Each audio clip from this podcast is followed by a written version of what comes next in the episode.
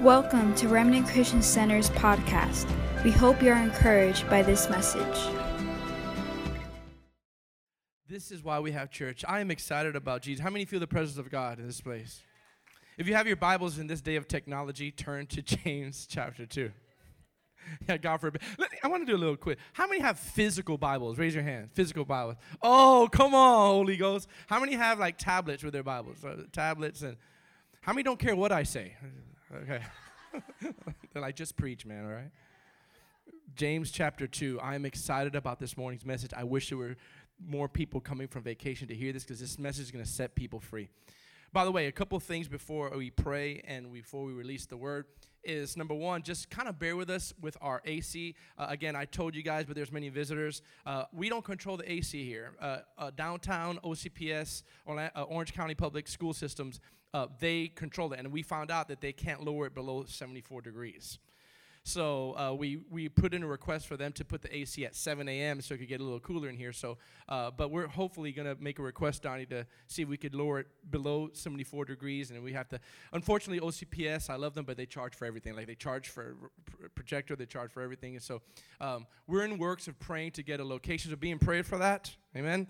Uh, that God will give us a location that we don't have to set up and tear down. I know these are the glorious struggles of our early church, and we do it with delight uh, but we are praying for that. Uh, and um, so let's let's pray for that. Let's pray, Father, in Jesus' name. I thank you, Lord Jesus, for your word. I thank you for your anointing, for your presence that changes lives. I thank you, Lord Jesus, for healing, deliverance, setting people free from highlighting your many beautiful attributes, the attributes of Jesus. We thank you, Father, today that you will anoint your word and you'll cause our spirit to be alive in Jesus' name. And one more prayer help us to lose all that weight, Lord, from all the Thanksgiving in Jesus' name. Amen. I ate so much that I, I didn't eat breakfast until uh, I didn't eat until like 2 p.m. the next day. You got that Spanish food, you know, black beans, white rice. Oh, hallelujah. I know. I feel the presence of God right there. so James chapter two. This is beautiful. I'm, so listen. I don't make any apologies about getting excited uh, for Jesus. Uh, you know, the devil has a problem. I'm Spanish and I'm filled with the Holy Spirit, so that's a problem for the devil. So I, I I'm not going to be apologetic for being passionate, for being excited. Why? Because the truth of God's words is alive and powerful, and it will set us free. You may not like the passion, but you will like the results, I guarantee you. So, James chapter 2, I'm going to talk about the beautiful. Now, and I need you to buckle your seatbelts because I'm going to get deep with you today. The beautiful nature of the mercy of Jesus. Oh, man. It, uh, some of you may know this, but I wrote a book that's been on the shelf because of the church launch. So the Lord interrupted the whole book launching thing for the church launch. That's His plan, not mine. But I wrote a book two years ago, and it was 14 years in the making, and I finally wrote it about four, two years ago. It didn't take me 14 years to write the book. It just been it was prophesied to me by many people that I need to write a book, and then finally in 2014 I started. I finished at the end of 2015, and it's 12 chapters. All of them are on inner healing ha- that sets people free. Everywhere I go and preach these messages, the power of deliverance comes. Let me tell you something. There's too many bound Christians in the body of Christ and it's not because the Lord's power is short, it's because there's lack of revelation. So, this, what I'm going to share today, I've expounded on it, but this is part of my book. This is one of the chapters of my book. So, you guys get ready to eat very well spiritually in Jesus' name. James chapter 2, look at verse 12. Man, I'm excited this morning. Are you guys excited? Look at, at verse uh, 12. I did a mistype there, uh, so it's verse 12, Zach. Uh, James chapter 2, verse 12 and 13. If you're there, say amen. So speak now. This is the this is James. Now I want to explain something that I haven't shared before. Some of you have been in my classes at OHOP before. I shared on this, but I'm going to share some new things today. So speak and do so as those who will be judged by the law of liberty. Watch this, guys. For judgment is without mercy to the one who has shown no mercy. I'm going to say that again. Judgment is without mercy. That means there's no mercy to those who do not show mercy. He says, Judgment is without mercy to, to those who show no mercy. Then he says this James says this For mercy triumphs over judgment. For mercy triumphs over judgment. Say that with me. Say, mercy triumphs over judgment. Say that one more time. Mercy triumphs over judgment. In my many years of pastoring, I have come to the conclusion that many people do not know the surpassing nature of mercy. Why? Because in my many years of being a pastor, I make this conclusion based on how many people I currently see in the body of Christ and even outside of the body of Christ that struggle constantly with shame, with condemnation, with guilt, and with self hatred because of the mistakes of their past. They got quiet up in here. The reason I make the conclusion that people don't know the beautiful nature of Jesus' mercy is because I look at people, and most people, if they had a revelation of truly the mercy of God, biblically, they will not struggle with the condemnation, the shame, the, the guilt, the self hatred, especially after you've messed up. Especially after you messed up. Because a lack of revelation of the mercy of God is an identity crisis. It's an identity issue because it will affect how you view yourself. Come on, I'm preaching good this morning. It will affect how you view yourself and it will affect how you view God. The lack of understanding of God's mercy will be either perverted this way or that way. Some people have a perverted mindset of mercy and they just think that that's a license to sin. Well, it's the mercy of God. God's going to forgive me. So it doesn't matter. Let's just keep delaying my, my lifestyle and, and, and do that. And then on the other hand, so many people, they don't have that revelation. So they live in guilt for most of their lives. Many people in this room, you have some sort of guilt. You have some you're living with some sort of condemnation for some of the things that have happened in your life. Now, this is something new that I have not taught before. This is beautiful. I want you to hear this. The writer of this of the book is historically known as James, the brother of Jesus, not James the disciple of Jesus. Hear me now. Most historians and theologians say that the book of James was written by James, the brother of Jesus, by affiliation of Mary and Joseph. We know that Jesus didn't have a brother in heaven. We know that. Okay, I'm not preaching this weird doctrine here. But what I'm saying is if you do historical study and theological study, the person who wrote Mercy Triumphs Over Judgment, the book of James, was not, according to popular uh, uh, standards, was not James the disciple the son of Zebedee. It was James, the son of Mary and Joseph. Ooh, that's so good. Why is that significant? Because if anybody saw Jesus on a day-to-day basis outside of ministry in their home playing playing rocks, I don't know what they played back then.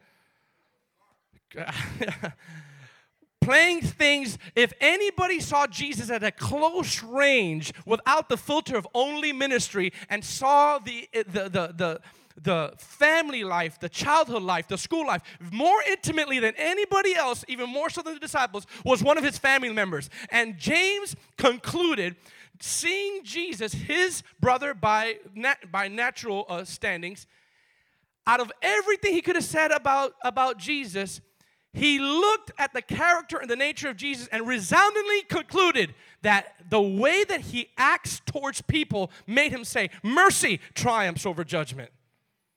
His, this is an amazing factor because James lived with Jesus when he was 12, when he was 9, when he was 20, when he was 29, when he was 30. James was a family member by legal right, and he could have said anything about Jesus. And what he saw the most was this. He said a lot of things in James, but he, he was highlighting the nature of Jesus. Oh, this is so good. This is going to bring healing to so many people in this room today. You know why? Because we've got to understand mercy in order for us to get set free. Do you know, I've said this before, but there's a lot of uh, new congregation to RCC, so I'm going to say it again. There's a difference between being delivered and being set free. Because deliverance is a temporary precursor to set you up for freedom. But deliverance is not the final thing. I know that that's blowing some of your, your boats up. But deliverance is a temporary removal of oppression. Temporary. Freedom is the permanent removal of oppression. Jesus didn't say, Who the Son delivers is delivered indeed. He said, Whom the Son sets free is free indeed. Can I hear an amen? Why do I say this? Because a revelation of mercy is absolutely going to set you free if you let it dive deep in your heart. There's one thing to know about mercy in here, and there's another thing to know about mercy in here, truly in your spirit. Why? Because a lot of people, now this is good stuff now, a lot of people confuse grace and mercy together. So let me help you out for a second, okay? Grace and mercy are similar, but they're different, and they're so powerful, but they're so different. L- look at me. Grace is, and it's, uh, uh, it should be up on the screen. The, the God's grace is giving you something that you don't deserve. God's mercy is not giving you something that you do deserve. I'm gonna break that down. God's grace is giving you something that you don't deserve. What, what do I mean by that? You, we don't deserve salvation, but God's grace gave it to us. None of us in here can say, you know what, I am so perfect that I don't need Jesus' sacrifice on the cross. I'm going to walk up, up to the curly, pearly gates and I'm going to say, let me in. No one can say that. It was by his blood that the grace of God forgave us and, and sent Jesus to the cross so that we could be forgiven. So God's grace gives you what, what listen, gives us what we don't deserve. But God's mercy, hear me, church, does not give us what we do deserve, and it's usually bad. The things that we usually deserve are judgment or things that should have happened. See, the mercy of God is the restraining power of God that says you should have been in jail, but mercy didn't give it to you. You, you should have had that sickness due to your lifestyle in the past, but mercy didn't give it to you. You should have been locked up because you broke the law and you were rebellious when you were a teenage and no one caught you. And you thought that was just coincidence. No, mercy said, I'm not giving it to you yet. Why? Because mercy God buys you enough time to turn your heart completely to God. The nature of mercy is a restrainer that stops judgment and consequences for just enough time for you to turn your heart completely to God. The mercy of Jesus is this I recognize that you messed up, but you're not going to have any consequences yet, yet. But I want you to see that it's wrong. But mercy holds back the wrath or the consequences enough time for our hearts to desire to want to live right. Come on, church. God's grace is giving you something that you don't deserve. How many of us deserve salvation? None of us. But how many of us deserve certain things that we knew we should have got away from? Some of you, you have a, I'm to say it this way God forgave you, but you have a tainted past. And there should be, in the natural, certain ramifications that you didn't get. That's mercy. Oh, this is good. Mercy is an incredible attribute because God's grace is giving you something you, do, you don't deserve. God's mercy is not giving. It's like this you go 80 miles an hour in a 55 mile an hour zone, and the cop pulls you over, and you're like, oh, Lord, Lord, Lord. You, you deserve a ticket. I mean, you can pray all you want. You're like, you broke the law. I do that all the time. Not, not, not speed to break law, but when, I, when I've gotten pulled over, I'm always praying, oh, God, give me mercy, mercy, mercy, mercy. But at the end of the day, I just broke the law. I mean, I deserve a ticket. I deserve it. And the you know, cop comes in there and the, how you doing, son? Do you know? How, he always says that. Do you know how fast you were going? Uh, no, I don't. Mercy says you were supposed to get a ticket and something moved in his heart to not give it to you. I'm going to give you a warning. That may sound childish, that may sound a little temporary, but this is how mercy is. Mercy is withholding what you deserve. Oh, and it's a beautiful attribute of Jesus that James saw, and it will set you free from condemnation and shame. It was, oh, God, I'm getting excited here because some of you guys are not getting this. You've been bound by shame, you've been bound by condemnation, and you can't see mercy. You're always beating yourself up in the head over your mistakes. Yes, you need to own up to your mistakes, but there's something different when you let those mistakes rule you. Do you understand that there's hope because there's mercy. If there was no mercy, there's no hope. There's mercy. Jesus said, If you want mercy, be merciful. Blessed are those who are merciful, for they shall obtain mercy. I don't know about you, but I need mercy. You know why I'm more merciful now to people? Because I need mercy. It got quiet up in here, but I'm smiling at you. There was a famous story of, of the nature of mercy that doesn't give you what you deserve is in a, in a person in the 1800s. He's a, a famous agnostic, famous uh, atheist. His name is Robert Ingersoll. Those of you guys know, do some history you know uh, who I'm talking about, he was a notorious atheist, a notorious agnostic, wrote a book on agnosticism in the 1800s, and basically his whole life was driven to try to prove God doesn't exist. That's how angry he was at God. So he would have these large lectures of with people to t- let them know how, how bad uh, God is and how God di- didn't exist. And he would have large gatherings. So one time in the 1800s, he called a large gathering of, of of people into an auditorium in a town hall meeting. And as he was in the town hall meeting, it got packed to capacity. And of course, in the 1800s, they didn't have, you know, they didn't have digital stuff. They didn't have a Facebook or Snapchat. So they just came because they wanted to hear this guy. Now, in the midst, there was a lot of atheists in that room, but there was also some Christians that wanted to hear what he was saying. So he got up there, and as he's blaspheming in the name of the Lord, he gets up there and says, I am going to prove that God does not exist. Challenging him by challenging him to strike me dead in five minutes so I could give him a chance to prove that he is God by telling him to strike me dead in five minutes. So if I'm still alive after five minutes, you will know that God doesn't exist. And of course, back in those days, everyone, uh, you know, old ladies were fainting. And so he started the clock. Boom, five minutes. He got out very defiantly and says, if God exists, I'm challenging him to strike me dead. That's a pretty, that's a pretty dare, right? Five minutes starts counting down. Four minutes starts counting down. Three minutes starts counting down. All of a sudden, the congregation in that time in the 1800s were sweating. They, they couldn't believe how a man could speak about God like this. Two minutes were counting. He was still just defiant standing up there. Some Christians were like, I hope they get, you know, the lightning's about to strike them. a minute later, a, a minute before, still standing. 30 seconds later, still standing. 10, 9, 8, 7, 6, 5, 4, 3, 2, 1. Nothing happened.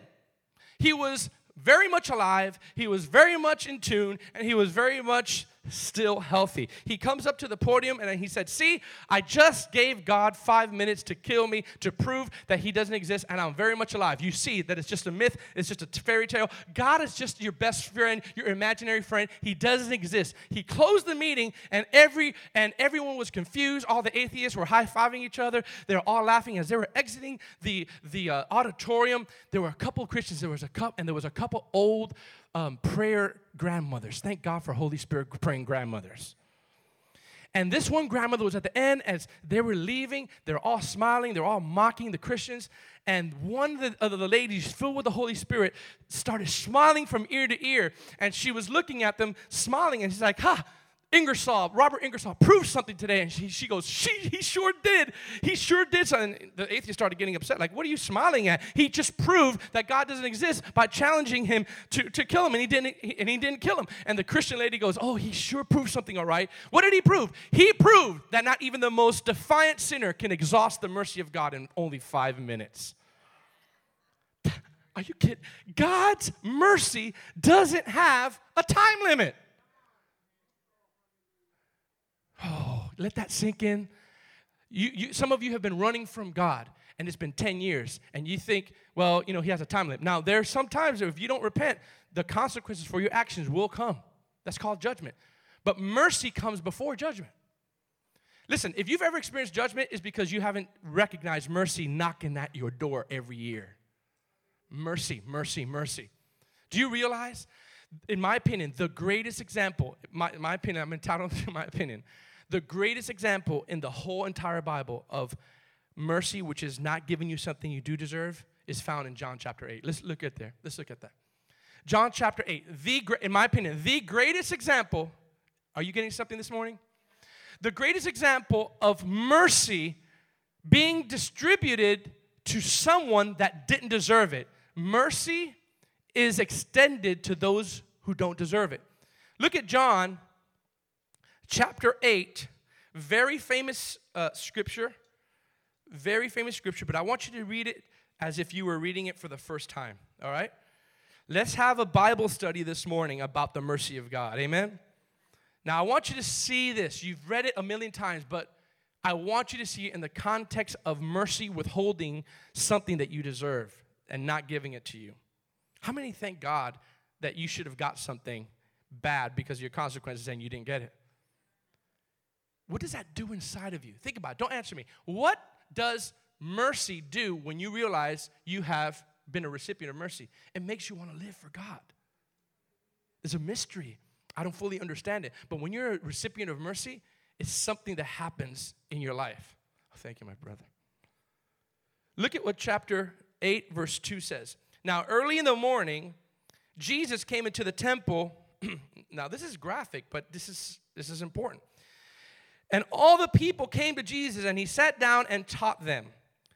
Then the scribes and the Pharisees brought to him a woman caught in what? Caught in what? Now, we're all adults in here.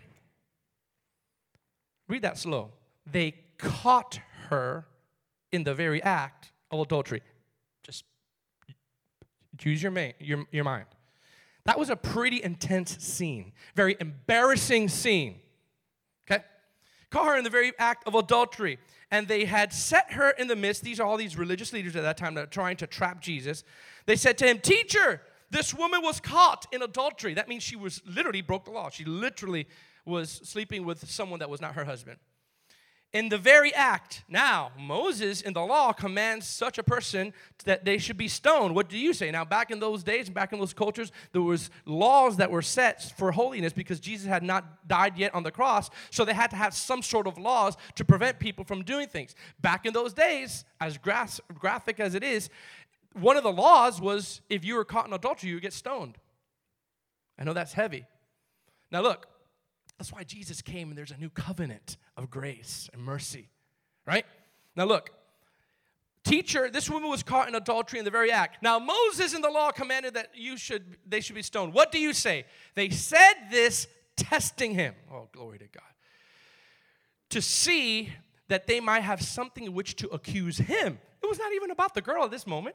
They caught the girl in, in adultery, but they brought him to Jesus to see if they could find something against Jesus. Okay? Now, so when they continued, so, but Jesus stooped down and he wrote on the ground. To this day, no one knows what he wrote. With his finger, as though he did not hear. Now, imagine everyone's, you have this broken woman coming, embarrassed, probably half naked. Uh, we, we don't know. She's dragged out of the place with a whole bunch of mar- uh, people on the outside. She's literally covered in shame, covered in guilt, covered in her sin. Jesus comes down and he hears this and he acts like he didn't hear. Then he starts scribbling something on the floor. Now, watch. So, when they continued asking him, he raised himself up and he said, He who has no sin among you, cast the first stone. And again, he stooped down and wrote on the ground. Then those who heard it, being convicted by their conscience, went out one by one, beginning with the oldest to the last. I have this picture in my head that all these religious leaders, all these self righteous religious leaders, were ready to stone this person for committing adultery. She legitimately committed adultery. And Jesus said, He who has no sin, cast the first stone. And I can imagine, it doesn't say this in the Bible, but the priest and those who were religious leaders were saying, I just committed fornication last night. Drop. I just lied and cheated on my taxes. Drop. I just lusted it and saw something that I couldn't see. Drop. I just spoke evil about this person. Drop. And their con- conscience was convicting them one by one because they realized that they too were sinners. And they dropped the rock one by one. Now, watch, this is a golden moment here. This is going to heal you. Oh, this is so good. When Jesus uh, this is powerful. Being convicted by the conscience, they went out one by one, beginning with the oldest to the last. And Jesus was left alone, and the woman standing in the midst. Could you imagine that moment? Could you imagine Jesus who never sinned? And it was just everyone left, and it's this woman who got caught in adultery and the blameless one of eternity. All alone. And look what happens. When Jesus raised himself up and saw no one, but the woman, he said to her, Woman, where are your accusers of yours? Has no one, are you ready for the, for the, for the buzzword? Has no one condemned you? Condemned? Condemnation. She said, No one, Lord. She deserved it. Remember what mercy is? Not giving you something that you do deserve. She said, No one is condemning me. I don't have uh, the PG version, but I should have been. That's probably what she's thinking. No one has condemned me, Lord, but I should have been condemned. I should have been stoned. I should have been disciplined for my error. You know what Jesus said? This is the moment that I, I that I weep. He looked at her, her eyes, eyes that never sinned, locked into, locked into a woman's eyes who just committed adultery. And the reason why she could still look at Jesus without turning away, you know how some people, they're, they're so ashamed that they can't even look at other Christians, right? But here's Almighty God who never sinned one moment in his life, and yet she was able to lock eyes with her. You know why? Because when she locked eyes with him, all she saw was mercy. And Jesus said, Neither do I condemn you. Then he said, Go and sin no more. Look at me. Jesus had every right to uphold it, but he says, You know what? I am not going to condemn you. I'm going to extend mercy to you for the sole purpose of getting you to feel the goodness of God so you could turn. Now, I saw a couple things in this scripture. Number one, I saw mercy did not give her what she deserved. She deserved punishment, but mercy said no. Oh, come on, man. She deserved it. If that doesn't convict you and make you live right for God, I don't know what will. When you see your own error. See, he, let me pause and say this. We blame other people for our problems. Start taking responsibility for your own actions. You blame your husband, you blame your wife, you blame your kids, you blame No, it is you, my friend, that needs healing, needs deliverance. Stop. You will never be free if you blame everybody else for your problems. Never. You will never. Freedom requires responsibility. She admitted, Yes, I did. There's no one to condemn me. Now, listen, so Jesus did not give her what she deserved. Secondly, Jesus completely in one moment delivered her from condemnation. Shame out the window. Now, watch, this is going to be very powerful, which leads up to my next point. But also, what I see in this, in this scripture was yes, Jesus delivered her from condemnation. Yes, the mercy of God did not give her what she deserved. Are you ready for this? The mercy of God did not ignore her sin. Let me pause. The mercy of God did not just ignore her sin for the sake of mercy. You know how I know that? Because after Jesus looked at this person, at this woman who just committed adultery, he said, Neither do I condemn you. He identified her sin. He says, Now, go and sin no more. In other words, what you did was a sin. I'm letting you off. I'm forgiving you. Don't do it again. Ooh, I feel the Holy Spirit. Do you understand that mercy is not just this cheap little thing that gives us a license to keep living how we're living? No, mercy is part of his nature. And the purpose for mercy is to make Jesus attractable and righteousness attractable. Hear me. Because mercy and righteousness go hand in hand. You need to hear me. Mercy and righteousness go hand in hand, and mercy is a necessary balance for righteousness. Mercy is the necessary balance for righteousness. You say, Pastor George, what do you mean by that? Okay, I'll, I'll tell you. If God is righteous and holy, right? We all know that, right? If God were only holy and righteous and not merciful, it will be impossible for humanity, weak humanity, to approach a holy God. Only a couple of you got that.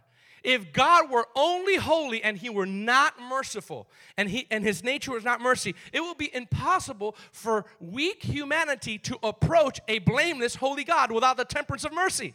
So mercy is the beautiful uh, balance to righteousness. Look at what Hebrews chapter 4 says. Hebrews chapter 4. Oh, this is good stuff, I could tell. I don't know if you're just full from Thanksgiving or just listening. you guys are locked in. Hebrews chapter 4, the writer of Hebrews chapter 4, look what it says. You guys, are you guys there? Verse 16. Look at what the Bible says in Hebrews chapter 4, verse 16. It says this Let us therefore come what? Come on, say it like your mom is about to hit you in your head. You can tell who the disciplinarian is in the house. Let us come boldly to the throne of grace that we obtain what? Mercy. mercy. Listen, that we may obtain mercy and find grace in the time of need. What Oh, this is so powerful. What gives us the freedom to come boldly into his presence is the nature of mercy. He says, Come boldly, not shyfully, not like, oh, Are you going to strike me now, Lord? Can I, can I pray to you? No. no, because, because we just sinned and we know the nature of mercy, we can say, God, I know I messed up, but I'm coming to you here again. I'm in your presence again. And you know what? 80% or more of people that just messed up, the number one thing that goes out the window is the devil will accuse you not to go to God's presence. God, you're a hypocrite. Don't go there. You just messed up. God doesn't want to hear you. He's mad at you. So we're we stop coming to church. We stop getting into fellowship. Why? Because we leave the lie that God is not merciful. Does he like what you did? No. But is he merciful? Yes. You can't erase his mercy. Glory to God. I'm getting excited, more excited than you are. You can't erase it. Listen, it's mercy, the Bible says, endures forever. One of the psalmists actually sang about, I will sing of the mercies of the Lord forever. He was so moved by the mercy of the Lord. He said, I'm actually going to write songs about his mercy because I don't deserve it. I don't deserve, I don't deserve to be where I'm at, but God is merciful. Oh, God. God is merciful. Come boldly to the throne of grace. It reminds me of a story of a, a, a, pastor, well, Pastor Carlos and his son, that he told me years ago that marked me forever. I'll never forget the story. Back when he was a young minister, Pastor Carlos uh, would, would have, you know, sometimes in our earlier days we get so zealous, but in our zealousness we became just a little bit religious. You know what I mean? Like, we just like, fire, fire from heaven, kill them all, Lord. You know, I'm like, no, no, no. Calm down, calm down. No, no, don't, don't do that. And back in the early days, there was a time where uh, uh, uh, Pastor Carlos said the story where he would put up uh, uh, in his room uh, a sign that says, "Do not enter when I am praying." you know, so this big old sign on the door: "Do not enter when Daddy is praying." Do not enter, and you hear the music blowing and the door locked. Well, how many know that children are children, and that's why Jesus said, in order for you to get to heaven, you have to become like one of these little kids. They just they don't do it on purpose, but they're so pure. They're like, I don't see the rules. I'm just gonna come. I'm just. It's going to come right in. and, uh, and, adults were so sophisticated that we're like, oh, oh, God, no, no, I can't, I can't do this. I can't do that. I can't. So here he is. He's telling a story. He's in his room. He's praying. He has a worship, and he closes the door. He had a big old sign, "Do not enter." Daddy is praying. Right. Well, his son was like four years old at that time, five years old. He didn't know. He just knew. Watch this. This is good. It's going to help you. He knew the nature of his daddy. He knew that even though he had a bunch of rules, that he knew that he played football with them, he played baseball with them, he loved them, he hugged them, he kissed them. He, he knew all that before he knew all the rules. And so he, he got in there, totally, totally ignored the sign, and busted through the door while he was praying and put his hands on his hips. He says, I want to see a movie right now, Daddy. And he and Pastor Carlos said that he was about to raise his hand and rebuke him. And the Holy Spirit spoke to him and said, Do not rebuke your son. In as bold as your son came into your presence without fear, is as boldly as I want you to come into my presence without fear. If you didn't have a revelation of mercy, you would be like, I don't know if I could approach God today. My friends, you could approach God every minute of the day, especially when you just sin. When you just sin, that's when you need Him the most. But that's when the enemy tricks you and say, he's, he, he does, he's throwing you away. He doesn't love you anymore. He's disappointed in your sin, and you're going to open up doors of darkness and addiction in your life, absolutely, if you don't repent. But he doesn't throw you away. Do you realize that the mercy of God will never contradict the truth of God? The mercy of God will never contradict Scripture. So we'll never say, hey, go ahead, go ahead and sell some crack because I'll be merciful to you. Hey, go ahead and be adulterous because it's okay, my mercy. No, no, no. His mercy is a buffer to temporarily relieve the judgment of God. Listen, guys, look at me for a second. Imagine feeling the full wrath of God on our disobedience and our sin without mercy. Chew on that. Imagine feeling the full wrath of what you really deserve. no one would be in church, including me. Because he, he doesn't look for people that are perfect, only those who are yielding to his spirit. I remember Kathryn Kuhlman years ago with her accent. She goes, God is not looking for perfect vessels, He's looking for available vessels.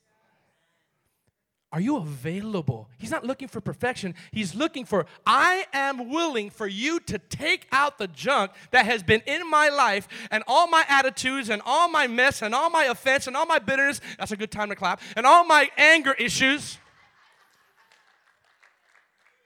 Some of you act like you don't have anger and bitterness in your life.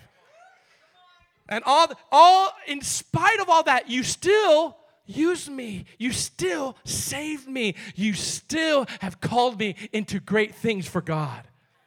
His mercy is a beautiful attribute. And listen to this this is powerful. When you and I finally receive mercy and do, doesn't get, get what we deserve, here's what happens to your heart. Listen to me very carefully. It automatically makes righteousness, I'm talking about righteousness now, desirable. Hear me, this is a mystery. When you receive mercy and you know you should have been locked up or you should have had some disease or you should have get, got, been losing your mind and mercy didn't give it to you, it makes righteous living and holy living attractable in your sight because at first it wasn't, but now it is. Listen, I, I remember a story. I, have so, I, read, I read so I had so many stories on mercy. I should write a book. I actually did, but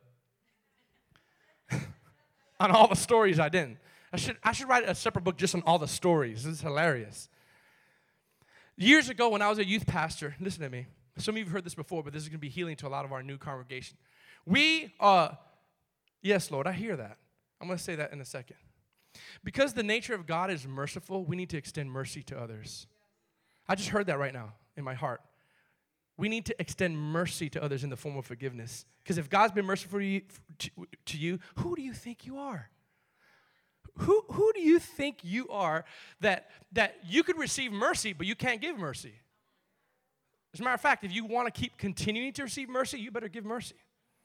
You better forgive quick and forgive yourself. A lot of people have uh, it, they're easy, they, they could forgive others, but they can't forgive themselves. You need to start forgiving yourself and be merciful to yourself because God is merciful to you.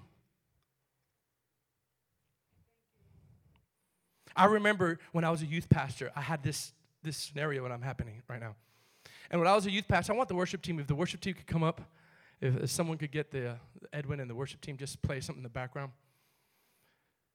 I remember when I was a youth pastor, you know, I was a, uh, those of you who knew me in the, in the back in the days, I was a drill sergeant. I was. I wasn't mean, but I was just, man, when you're dealing with a whole bunch of street kids, you got to be a little rough. and so, I mean, I remember Edwin, he's one of my spiritual sons. He, he used to tell me all the time, he said, PG, I thank God that you were rough because we would have ran, ran over every other youth pastor if it wasn't for you.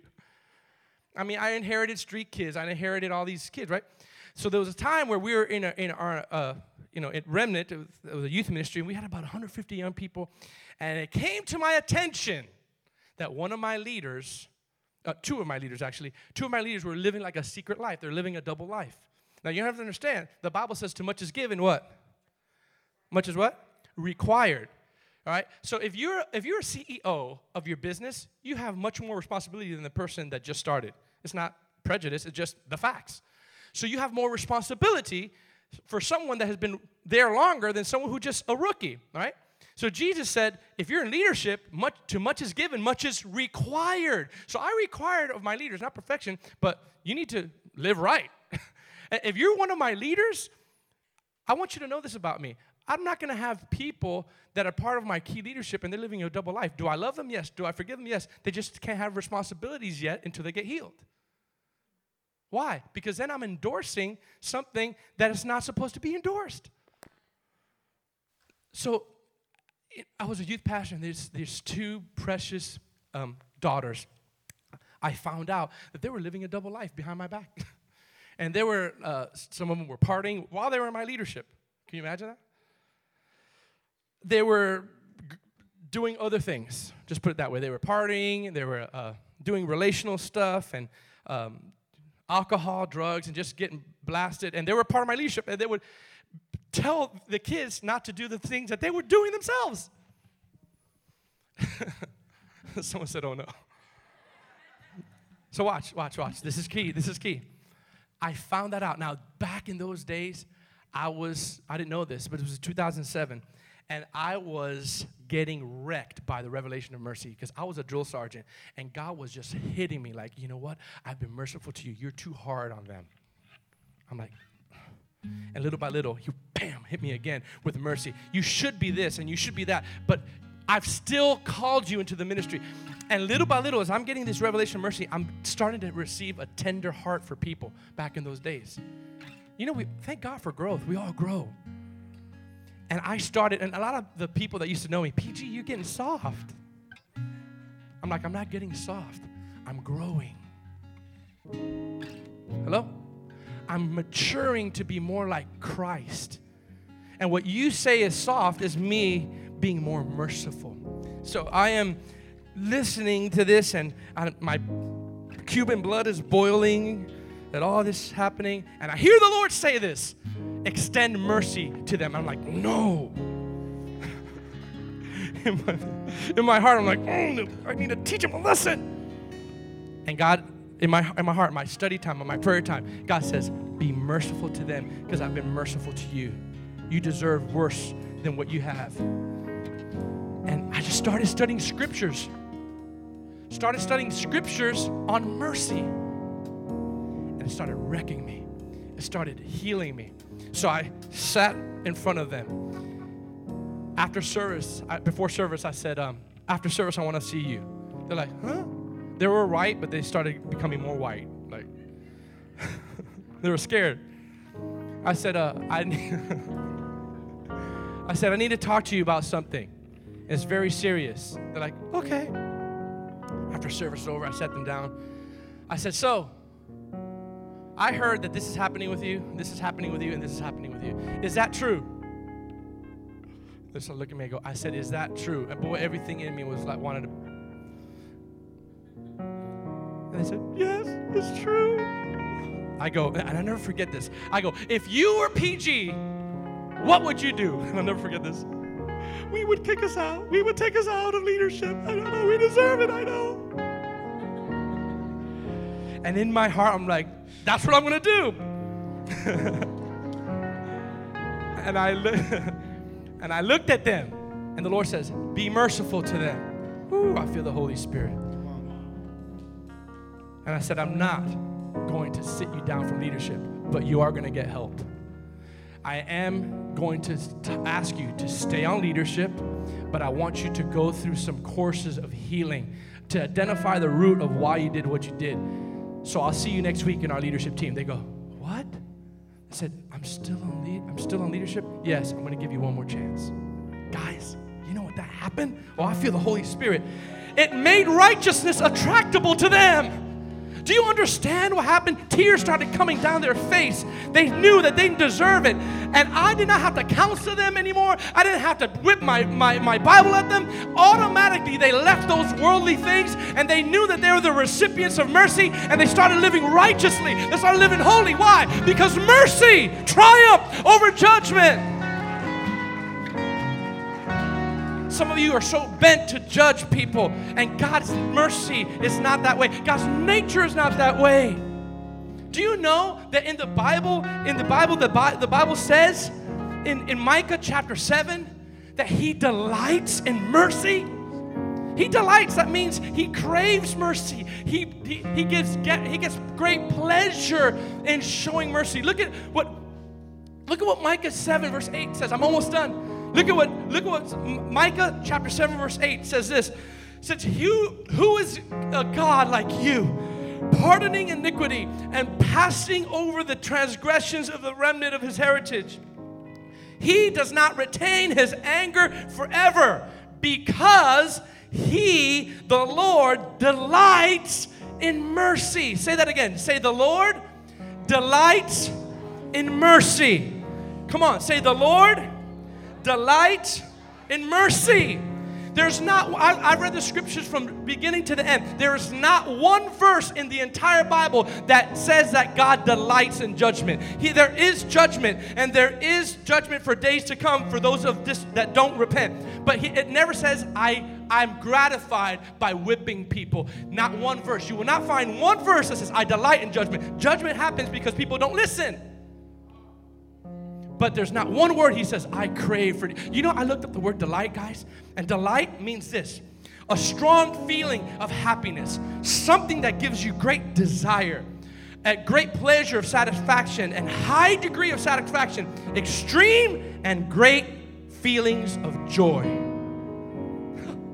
He has great Every time he extends mercy, he loves to show mercy. Why? Because it's his mercy that causes our heart to go from a rock to soft.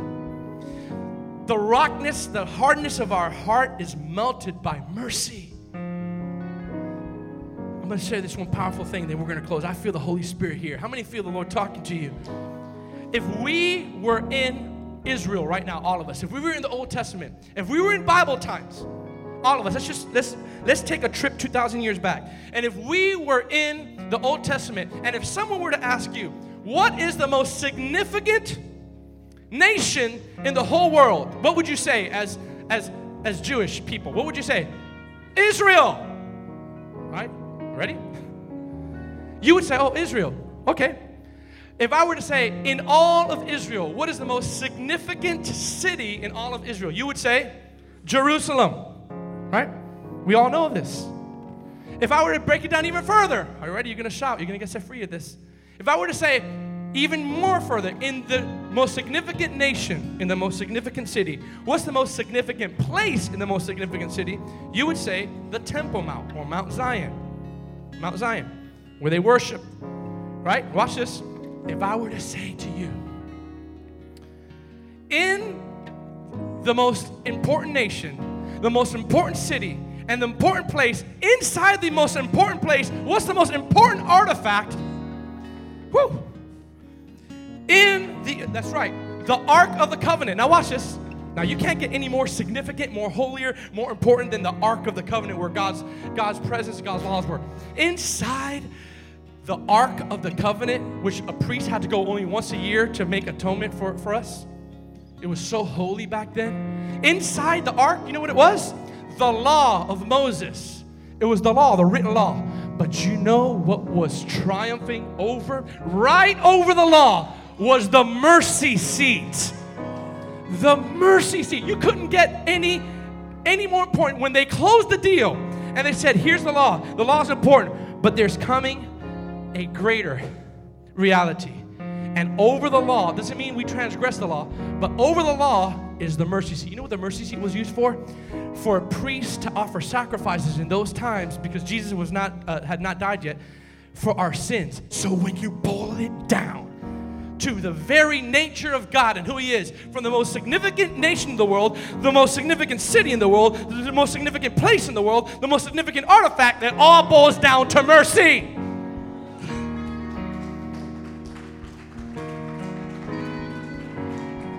Mercy is crying out to you this morning. Mercy is crying out to you this morning to you to receive and get healing from condemnation, from shame, from bitterness. Last scripture, just put it up real quick. Second Corinthians 4, verse 1. 2 Corinthians 4, verse 1. The greatest attribute of Jesus, mer- uh, Jesus' mercy is his ability to set us free from shame guilt, condemnation, self hatred. Many of you right now are battling through shame. Guilt from your past or your present or something what, what, what you can't get over, your certain nature. Look at what Paul the Apostle said. Therefore, since we have this ministry, as we have received what? Come on, shout at me. We received what? We do not lose heart. Look at the very next verse. But because we have renounced the hidden things of what? Do you? I never saw that before because of the revelation of mercy, it automatically renounced shame. So, revelation of mercy, the first revelation of mercy, renounces shame. I have news for every one of you here.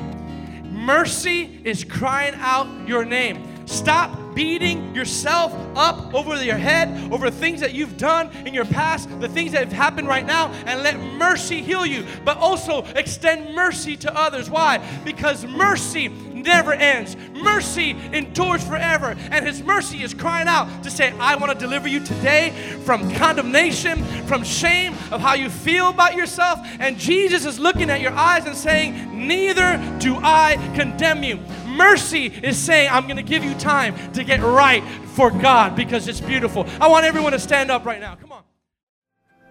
Thank you for tuning into our podcast. For more information about us, please visit remnantchristiancenter.com.